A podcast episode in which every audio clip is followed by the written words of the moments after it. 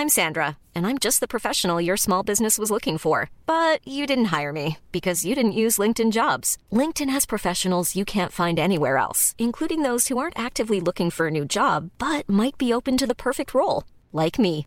In a given month, over 70% of LinkedIn users don't visit other leading job sites. So if you're not looking on LinkedIn, you'll miss out on great candidates like Sandra. Start hiring professionals like a professional. Post your free job on linkedin.com/people today. Halo pendengar GGMI Podcast, baik lagi bersama kita bertiga. Dan pada episode kali ini kita akan menumpahkan segala bentuk kekecewaan kita kepada wasit karena hampir 2 sampai 3 pelanggaran ya yang terjadi dalam kotak penalti itu digagalkan oleh VAR dan juga tidak mendapatkan advantage. Yang teman-teman tahu kita akhirnya mendapatkan hasil result pertama kalinya di era Ten Hag pada musim uh, Premier League gitu kan. Dan gue persilakan kepada Alvin dan Saung untuk mengomentari satu pemain kita. Tapi sebelum ke sana kita mulai dari line up dulu ya. Tidak adanya nama seperti uh, Erikson dan juga Rashford. Apa yang lu lihat dari racikannya oleh eh racikannya Ten Hag nih Vin? Um, sejujurnya ya, gue tuh tidak menonton secara full matchnya tapi gue mencoba untuk tahu di jam 7 itu siapa aja nih pemain yang turun. Dan ketika nggak ada nih nama Erikson, gue merasa kayak, wah udah bener nih gue nggak nonton nih gitu. karena pada akhir, karena kita juga sadar bahwa Erikson ini nggak pernah nggak main di match MU gitu. Sekali ya dia nggak main, itu lawan Sociedad itu cuma satu babak kalau nggak salah habis itu keluar Abis itu sama lawan Omonia kemarin, yang mana sebelum Erikson masuk kita 0-0 kan, gitu. Jadi sisanya tuh kalau nggak salah Erikson main full, bahkan di laga-laga kecil lawan Sheriff itu tetap dimainkan 90 menit. Itu menunjukkan bahwa sepenting itu loh Erikson di lini tengah kita gitu. Dan ketika lawan Newcastle di EPL dan dia nggak main gitu dan alasannya sakit itu kayak anjir ini uh, huge blow banget buat kita gitu pukulan telak banget dan ya gimana ya pada akhirnya kemarin kita XG-nya ya itu 0,6 men atau 0,4 gitu bahkan kita kita aja nggak nggak apa ya nggak pantas untuk mendapatkan satu gol ya based on expected goals itu ya terlepas dari banyaknya peluang tanda kutip yang sifatnya adalah pelanggaran yang bisa berujung penalti ya cuma gue merasa di luar penalti itu harusnya kita tidak mengandalkan itu kita tetap harus mengandalkan clear cut chances yang mana kita nggak dapat itu banyak kemarin. Hmm, oke. Okay. Berarti emang satu pemain tuh ngaruh ya kepada irama dan juga ritme pertandingan yang kita nanti bisa coba ngobrolin lanjut terkait dengan Erikson yang akhirnya di katanya sakit dan juga Rashford kan juga sebenarnya kan katanya kan dicadangin karena ada sedikit little bit injury meskipun dia akhirnya main juga. Tapi gue mau bacain statnya dari Optajo bahwasannya kemarin itu adalah uh, hasil draw ke-76 MU di di seasonnya Premier League itu kan uh, di mana hmm. uh, kita imbang tuh 0-0 gitu. Jadi hmm. udah cukup banyak ya 76 kali gitu kan dan 31 persennya itu di eranya Sir Alex gitu dan satu ini di eranya uh, Ten Hag gitu kan. Nah ini kan secara statistik. Tapi kalau kita balik lagi pertandingan gitu kan, kita melihat bagaimana akhirnya secara formasi, gua nggak tahu bagaimana akhirnya nanti uh, sama menerjemahkan tapi Fred itu kan seolah didorong ke depan ya dia akan jadi orang yang akhirnya mencoba merebut bola dari uh, apa namanya first line yang ujungnya malah akhirnya yeah. kadang membuat suatu banyak error dan kita akhirnya melihat beberapa hal yang akhirnya sayang di uh, mischance gitu. Nah lu ngelihat akhirnya penampilan pemain per pemain mana yang akhirnya lu rasa perlu untuk mendapatkan sorotan lebih nih Ung? Sorotan lebih gue rasa sih tetap di midfield ya sama yang tadi Alvin bilang eh, ketiadaan seorang Christian Eriksen ini kan benar-benar membuat kita tuh menjadi lebih satu dimensi lah ibaratnya gitu. Karena kehadiran Erikson ini bisa bikin kita tuh punya banyak peluang punya banyak kreativitas gitu. Kita lebih dari kita lebih more dimensional lah gitu. Nah cuman karena kemarin diganti oleh sang baginda Fred ini gitu dan gua rasa dia uh, main di posisi yang lebih advance ya lebih maju gitu. Gua rasa kemarin uh, Bruno Fernandes jauh lebih deep dia mungkin akan mengisi posisinya Erikson gitu nah Fred ini ya tujuannya untuk ngacak-ngacak si defense-nya Newcastle aja gitu. Nah, cuman masalahnya adalah dia punya energi untuk itu gitu. Dia punya cukup kecepatan untuk melakukan hal itu gitu. Cuman untuk melakukan finishing, untuk melakukan final pass itu yang kita tahu lah bahwa beberapa musim ini dia tidak punya kemampuan yang cukup baik gitu. Nah, itu yang satu tuh midfield. Yang kedua adalah lini depan men gitu. Gue merasa bahwa ada banyak chance yang seandainya bola-bola ini tidak dipasing ke Cristiano Ronaldo itu bisa jadi gol gitu. Jadi gue merasa bahwa ada ada urgensi atau agenda tertentu bahwa Ronaldo ini harus selalu mencetak gol gitu. Tapi mengesampingkan bahwa ada loh pemain-pemain yang sebenarnya tuh bisa lo passing, terus lo bikin gol dari situ tuh bisa gitu. Nah ini yang gue rasa harusnya sih jadi jadi PR gitu bagi Ten Hag bahwa ketika Ronaldo main jangan jangan semuanya tuh di, ditumpuin di dia gitu. Hmm. Kayak ini udah udah bukan usianya lagi men gitu. Hmm. Harusnya kita udah bisa lebih dari itu gitu. Harusnya kita bisa lebih kayak Manchester City yang kalau misalkan Haaland nggak bisa cetak gol ya at least Foden lah atau Bernardo Silva atau mungkin Jack Grealish gitu. Karena nggak bisa kalau misalnya kita cuma mengandalkan satu striker doang yang saat ini dia memiliki banyak keterbatasan gitu sih menurut gue. I see. Berarti lebih kepada akhirnya adanya ketergantungan ya yang berlebih dan juga seolah tuh kayak terutama Anthony yang akhirnya seolah kayak kayak please miser gitu loh kepada yeah, Ronaldo yeah, yeah. gitu kan. Ini kan jadi salah satu obvious skenario ya yang akhirnya gue nggak tahu meskipun kita lihat ya dari berbagai macam postingan Antonio seolah kayak menghamba banget pada Ronaldo gitu kan soalnya ya sungkan lah sama pengapakannya iya itu dia yang akhirnya apa gue nggak tahu apakah dia pengen mencoba quote atau ada yang bilang kayak dia pengen menjilat gitu supaya dapat angka nomor tujuh gitu makanya coba untuk akses segala macam. Ini mungkin teori ya yang mana mungkin nggak terlalu benar juga. Tapi menurut gue nih akan suatu hal yang sucks kalau emang kita akhirnya balik bener kata Alf, eh, Saung gitu kan Ronaldo 37 tahun kita jadikan dia sebagai mesin gol yang ujungnya di pertandingan-pertandingan krusial kayak kemarin kita gagal mencetak mungkin tiga angka gitu kan yang mana harusnya kita bisa untuk uh, leading the race untuk sampai masuk ke tahapan uh, tiga besar lah sampai dengan uh, Januari gitu kan. Tapi kalau kita lihat secara lebih besar ya kita juga menghormati ya bagaimana adanya Sir Alex Ferguson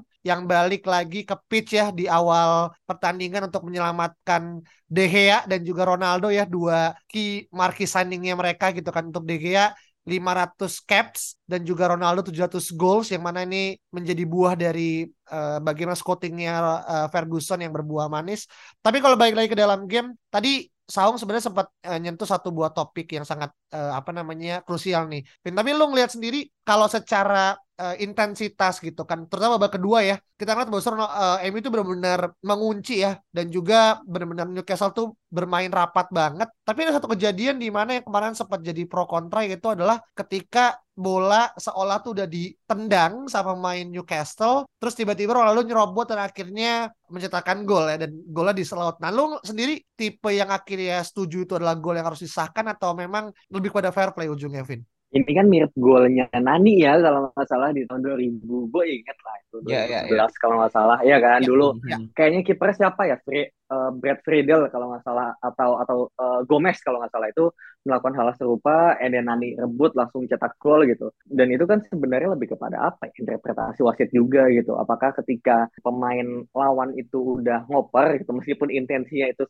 lebih ke ngasih gitu loh. Ngasih untuk segera biar dimulai dulu sama kipernya and then baru baru di kick gitu atau emang itu tuh sebenarnya part of the game-nya gitu, part of the playing-nya. Itu kan itu harus ini kan harus clear itu dari interpretasi wasit dan menurut gua ya balik lagi itulah yang harus disamakan dari yang kayak kemarin kita juga udah sempat bahas ya bareng dia mungkin di review melawan Everton di mana gue pingin interpretasi ini disamakan gitu. Kalau emang hal seperti ini mau di disallow gitu ya, tolong di disallow semuanya. Sama juga kayak mas masalah handball, masalah uh, apa pelanggaran, foul di kotak penalti itu juga disamain juga gitu loh standarnya. Jangan beda-beda tiap wasit gitu. Ini kan kayak perkara tiap apa ya di musim ini kayak lagi banyak banget gitu loh. Perkara-perkara pelanggaran handsball yang ternyata tiap match itu beda-beda gitu. Padahal mungkin case-nya mirip-mirip gitu. Jadi menurut gua to be fair kalau yang kemarin harusnya gol gitu. Buat gue ya harusnya itu masuk. Ini cuma mem hmm? jangan-jangan match fixing bro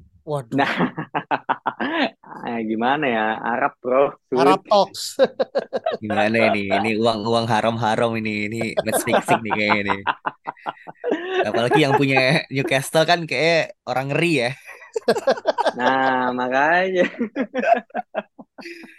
makanya itu gitu jadi gue merasa bahwa kemarin itu to be fair harusnya gol harusnya disahkan meskipun mungkin uh, in bigger picture nggak boleh kita merengek atas gol itu dan menjadikan itu sebagai biang kita gagal mencetak tiga poin gitu. Gue nggak suka itu kayak ya small club mentality lah gitu. Cuma ya still gitu kalau misalnya konteksnya just it aja ya itu buat gue gol cuma ya ya it it happens lah gitu di di setiap pertandingan hal-hal seperti itu gitu cuma kemarin mungkin karena di samping gol yang disallow itu ada beberapa momen juga yang uh, penalti kan yang kita apa Ronaldo dihajar lah Sancho dihajar jadinya kesannya dan kemarin juga lawan Everton abis kita di disallow juga ya golnya kesannya kita dua match terakhir lagi dibenci wasit aja sih gitu hmm. Hmm.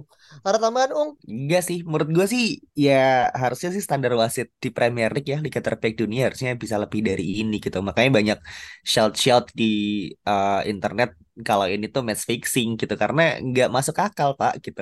Yang dilakukan uh, wasit ini tuh di setiap match, di setiap pertandingan itu bisa beda gitu loh keputusannya gitu. Sama sih uh, sama kayak Alvin bilang sih sebenarnya. Hmm, oke. Nah ini yang mungkin gue nggak tahu ya apakah akan ada penindakan lanjut atau setidaknya mungkin ketika lo ingat pertandingan antara Chelsea lawan apa ya pas di awal musim uh, beberapa kan dianulir ya uh, termasuk kartu merah atau apa ya. Ujungnya kan wasitnya minta hmm. maaf ya selepas dari pertandingan. Yeah, kan. yeah. Uh, gue nggak tahu nih apakah hal ini akan terjadi dan kalau emang benar berarti emang kelalaian tapi kalau sampai ada match fix, match fixing di liga nomor satu kita patut bertanya gitu kan.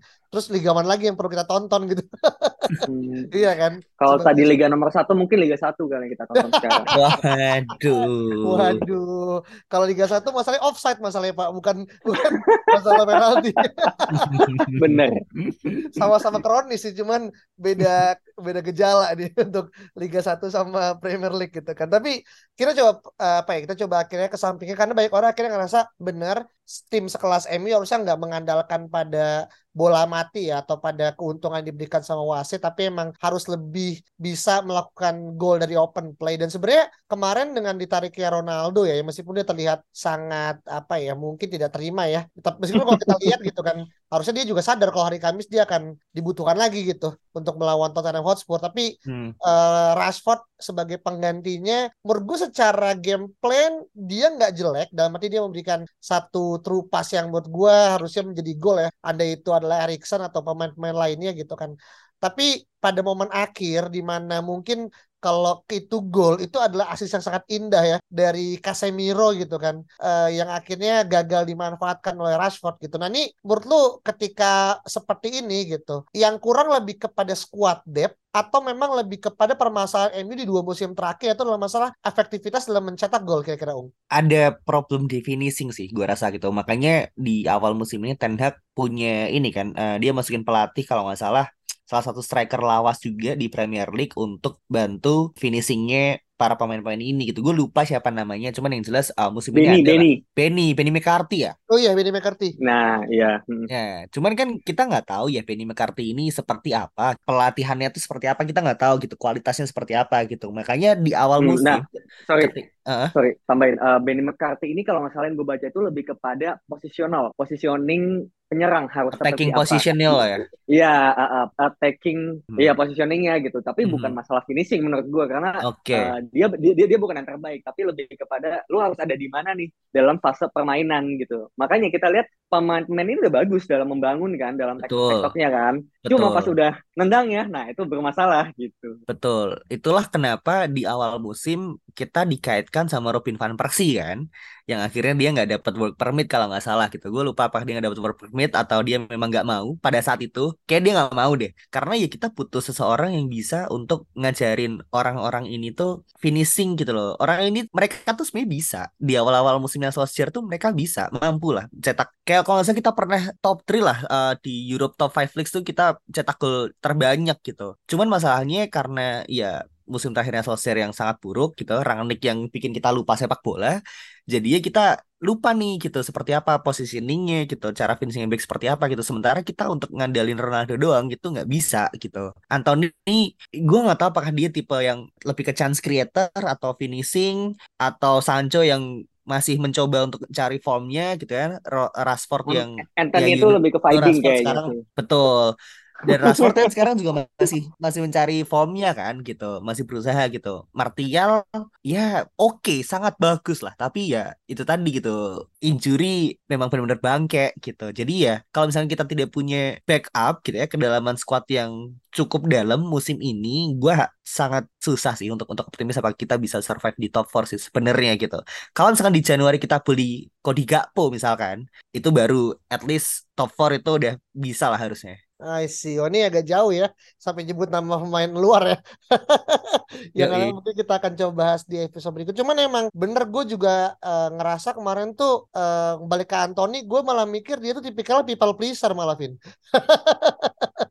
karena akhirnya surfing Ronaldo kan. Jadi ini orang hmm, kayaknya iya, benar-benar yeah, yeah. obses banget gitu. Uh, which is good karena dia berkaca pada one of the greatest footballers ya. Cuman kadang yang jadi masalah kenapanya seolah tuh dan itu beberapa ya kalau kita lihat di babak pertama ya. Uh, banyak chance created harusnya Ronald, uh, Anton itu bisa lebih ngoper ke Sancho atau mungkin ke Bruno tapi akhirnya dia milih ke Ronaldo yang menurut gue lebih sedikit agak ketutup aja gitu secara uh, terbukanya pemain gitu. Tapi ya yaudahlah ya semua udah terjadi tinggal bagaimana kita bisa move on nih. Karena untuk nextnya gitu kan ini juga sangat perlu kita khawatirkan ya bagaimana akhirnya kita akan menantang uh, apa ya mungkin bisa dibilang salah satu kan contender ya. Bahkan kalau kata Pangeran Sihaan di Regista kan ini Tottenham hmm. nih bisa jadi salah satu uh, apa namanya total contenders gitu. Kalau misalkan City dan juga Liverpool mungkin nggak hati-hati gitu. Di mana uh, kita datang dengan apa ya bisa dibilang mental yang bisa dibilang ada unfinished business ya. Setelah kalah lawan City terus kita menemukan draw pertama kita gitu kan. Dan jelang empat hari kemudian kita ketemu sama Tottenham yang kemarin pun menang kalau nggak salah dua kosong ya. Uh, uh, lawan Southampton gitu kan. Ya menurut gue nih adalah salah satu uh, kunci untuk bagaimana akhirnya MU kalau kemudian kita besok kalah, terus kemudian atau mendapat hasil kurang baik lawan Chelsea di peka, akhir pekan itu bisa jadi salah satu drama tiga babak gitu kan. Ya mungkin akan ngebuat shout out Ten Hag out nih akan mungkin mulai berdengung nih di media sosial. Tapi lu ngeliat pertandingan lawan Tottenham apa yang bisa lu petik dari calon uh, lawan kuat MU ini, Vin? Kalau misalnya lawan Spurs ya di midweek ini menurut gue sangat berat sangat berat. Karena Spurs ini mungkin dari sisi permainan nggak begitu apa ya nggak begitu cantik lah kayak Arsenal atau kayak Manchester City kayak Chelsea cuma mereka kuat mereka kuat di backline di pertahanan karena formasi mereka 5-2-3 dan ya gimana ya sangat fisikal juga gitu. Yang mana kalau misalnya fisik pemain-pemain kita juga udah pada nggak um, bagus ya karena banyak yang cedera dan juga nggak ada penggantinya. Contoh kayak Martinez dan juga Dalo, kita juga menurut gue bakal cukup kesulitan ya untuk mengimbangi setidaknya di lini tengah kayak ya gimana ya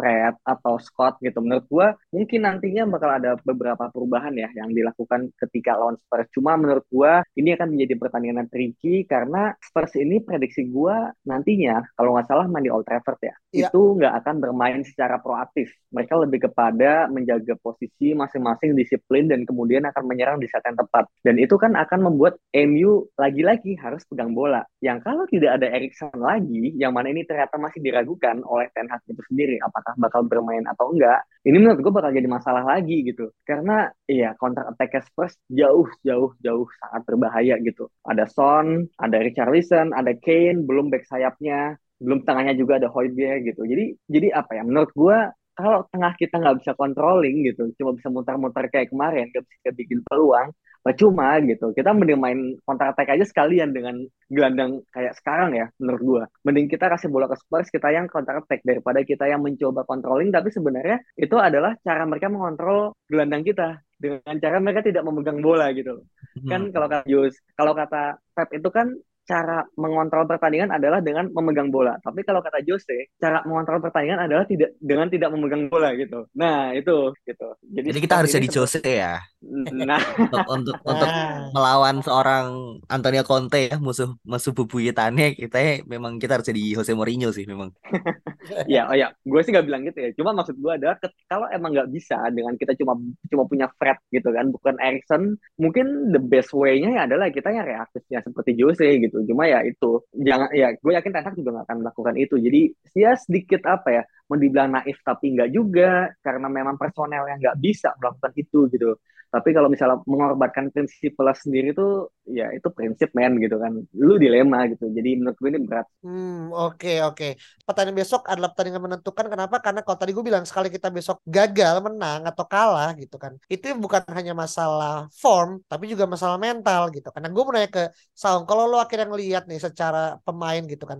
Siapa sih main Tottenham yang mungkin perlu diwaspadai karena sekarang menurut gue secara dari mulai belakang sampai depan nih kayak mereka udah mulai rata nih, Ung. Tentunya Son Heung-min sih menurut gue. Masalahnya adalah dua sayap kita ini kayaknya ketika kita lawan Arsenal, ketika kita lawan Liverpool itu sangat-sangat gue gue bisa melihat mereka sangat kewalahan sih sebenarnya gitu walaupun kita akhirnya uh, dapat menang ya di di kedua pertandingan itu gitu. Cuman ketika kita bertemu nanti dengan Son Heung-min gitu ya pemain yang menurut gue sangat luar biasa dan um, bagaimana Spurs ini somehow selalu bisa dapat penalti ini yang gue cukup takut sih gitu. Untuk fullback kita tuh ntar tiba-tiba jadi kocak terus kayak melakukan hal-hal yang tidak seharusnya terus nanti Kane convert penalti kayak pertandingan kemarin gitu ya Spurs jadinya dua orang ini gitu ya dengan counternya Son itu sangat-sangat luar biasa sih di counternya gitu. Dan um, menurut gue dengan pemain yang kita punya sekarang apakah kita punya kecepatan untuk menanggulangi itu? I don't think so. Jadi ya mungkin uh, benar apa yang tadi Alvin bilang kita mungkin bisa lebih sit deep ya. Lalu biarkan mereka ambil bola dulu lah gitu setidaknya sampai permainan at least di sampai di babak pertama kita masih bisa coba untuk tahan dulu baru babak kedua kita uh, benar-benar serang gitu. Karena kalau misalnya kita kebobolan duluan gitu akan sangat susah men kita untuk ngegolin lagi gitu. Untuk comeback tuh lawan Spurs agak sulit ya sebenarnya itu apalagi di beberapa pertandingan sebelumnya ketika kita udah kebobolan duluan sama Spurs gue lupa di match yang mana itu susah karena mereka pasti akan ten untuk parkir bis gitu. Oke, okay. berarti lebih pada akhirnya Conte lah. Tipikal Conte ya, mm-hmm. yang akhirnya pragmatis ya. Kalau aku bilang secara sepak bola yang penting uh, kalau bahasa itu yang penting menang dulu deh gitu kan. Uh, Vino ala Vini kalau uh, bahasa Juve gitu kan tujuannya adalah bagaimana akhirnya menciptakan kemenangan dalam setiap pertandingan gitu. Dan menurut gue ini akhirnya menjadi salah satu beban berat ketika emang uh, Tottenham bisa mencetak gol pertama gitu kan. Kita bisa ngeliat bagaimana akan mereka akan sit deep gitu dan gak segan untuk akhirnya melakukan umpan-umpan lambung cepat ke Son Heung-min dan dia menggunakan speed, uh, teknik dan juga mungkin tendangan jarak jauh yang bisa jadi akhirnya di back kita yang agak kocar kacir gitu. Apalagi kemarin kita ngeliat hmm. bagaimana akhirnya Varan juga mungkin belum 100% ya fit gitu kan dan memainkan Vato Lindelof di di match besok akan menjadi dilema sendiri untuk siapa yang akan mendampingi uh, Martinez karena uh, Maguire juga masih out, Van Dijk masih out, Wan Bisaka, terus juga Martial, belum lagi Greenwood yang sekarang uh, kalau teman-teman ngikutin beritanya nih udah masuk ke tahapan lebih serius ya ke court gitu kan yang mana kita udah nggak mungkin akan menjadi say goodbye farewell gitu kan uh, kepada pemain muda apa yang digadang-gadang akan sukses gitu. Tapi kalau gue nanya terakhir ke Alvin gitu kan, secara permainan gitu, apa yang apa yang lu melihat kita sebagai MU itu masih punya chance untuk akhirnya bisa menangkap pertandingan, Vin? Um, baik lagi ya ini tergantung apakah Christian Eriksen ini bermain atau enggak. Karena menurut gue plannya bakal berbeda. Ketika misalnya Eriksen bermain, menurut gue play normally aja. Seperti non Arsenal, Liverpool, dan tim-tim lainnya, lo tetap hajar aja. Bahkan lawan City aja kita masih berani gitu loh untuk bermain dan akhirnya bisa tiga gol di babak kedua. Itu menunjukkan bahwa kita itu bisa bermain sesuai dengan prinsipal Erik Ten selama ini. Itu kalau Eriksen bermain. Tapi kalau misalnya Eriksen tidak bermain, gue merasa yang pantas untuk ada di posisi gelandang menemani Casemiro itu lebih ke Scott McTominay nantinya gitu dibandingkan Fred. Yang mana Fred ini apa ya sedang tidak dalam performa yang baik dalam menyerang ataupun bertahan. Dia oke okay kalau misalnya jadi pemain pengganti seperti Lon City. Dia sempat ada satu shot kemudian ditepis dan ya udah gitu. Dia kayak bagus ketika bermain dalam tiga gelandang dan dia free roaming untuk mengejar bola atau apalah gitu. Tapi kalau misalnya disuruh menjadi satu dari dua gelandang dia nggak bisa. Dan ketika nanti kita butuh sebuah pivot yang kuat gitu untuk menghadang menurut gue ya Casemiro dan Scott ini menjadi opsi terbaik gitu yang mana mungkin Scott lebih bertahan dan Casemiro yang sedikit lebih diberikan apa ya tugas untuk memberikan operan ke depan. Meskipun itu bukan tugas utama ya cuma kita lihat kemarin gitu dia bisa melakukan deep long ball kepada Rashford di babak kedua yang ya itu peluang besar banget. Dan itu pakai umpan yang agak susah ya dia pakai kaki kanan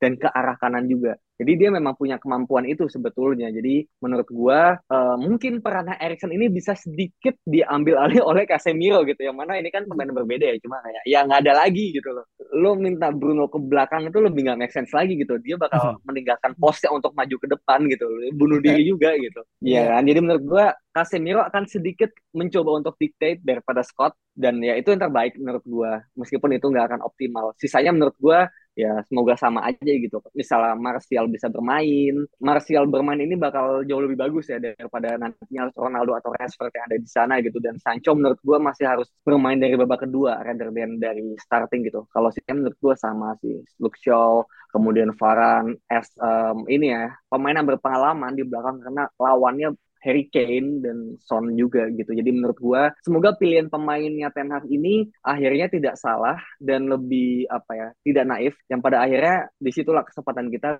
bisa menang gitu. Yaitu dari pemilihan pemain. Yang mana dari pemilihan pemain itu leading tuh gimana cara kita bermain. Hmm, Oke. Okay. Ya, harusnya karena lah dimainkan. Bro. Waduh. Sama Mainu ya. Go for the unexpected gitu loh. Jangan sampai orang-orang tuh tahu what's your next move kan. Makanya lo mainin pemain-pemain muda gitu. Mungkin Zidane Iqbal atau Garnacho.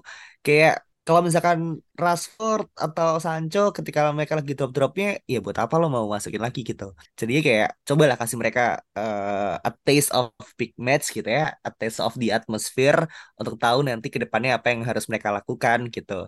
Menurut gue sih harusnya dengan 5 sub di Premier League musim ini sih bisa lah dimasukin gitu. Hmm, kemarin cuma satu ya lawan Newcastle ya? Makanya kan cuma satu doang terus kayak harusnya tuh lo bisa bisa lebih dari itu gitu. Mungkin emang Ten Hag ini agak ada batunya sedikit sih memang. Ini orang agak ngeyel juga sih dengan apa yang dia punya gitu kan.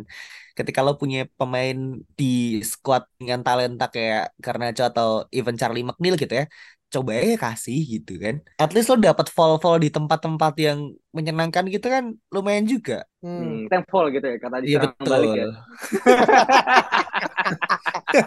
iya iya oke oke. Nah ini juga mungkin bahasan berbeda tapi kemarin gue juga gue liat di Twitter ya rame bagaimana kayak mempertanyakan esensi Tehak yang akhirnya cenderung memihak pada pemain muda tuh somehow nih sampai sekarang ini nggak kelihatan gitu kan. Yang ini juga jadi salah satu catatan apakah ada yang ngebuat Ten Hag akhirnya menjadi orang berbeda gitu kan. Uh, ini terlepas dari Ronaldo maupun non Ronaldo ya tapi menurut gue ini akhirnya kita tunggu-tunggu gitu kan. Pelatih yang bisa memberikan chance kepada apa namanya uh, Carrington graduates gitu kan untuk bisa mendapatkan jam terbang gitu kan. Dan kemarin sampai dengan kemarin kayak kita masih belum melihat bagaimana Iqbal dan juga Savage gitu kan mendapatkan tempat yang sama ketika dulu di pramusim. Ini menurut gue juga cukup aneh gitu. Tapi mungkin kalau teman-teman punya pendapat berbeda silahkan kasih komentar gitu kan di Twitter kita at Podcast dan kita ketemu lagi pada hasil yang lebih baik dari pertandingan lawan Newcastle kemarin. Thank you bye bye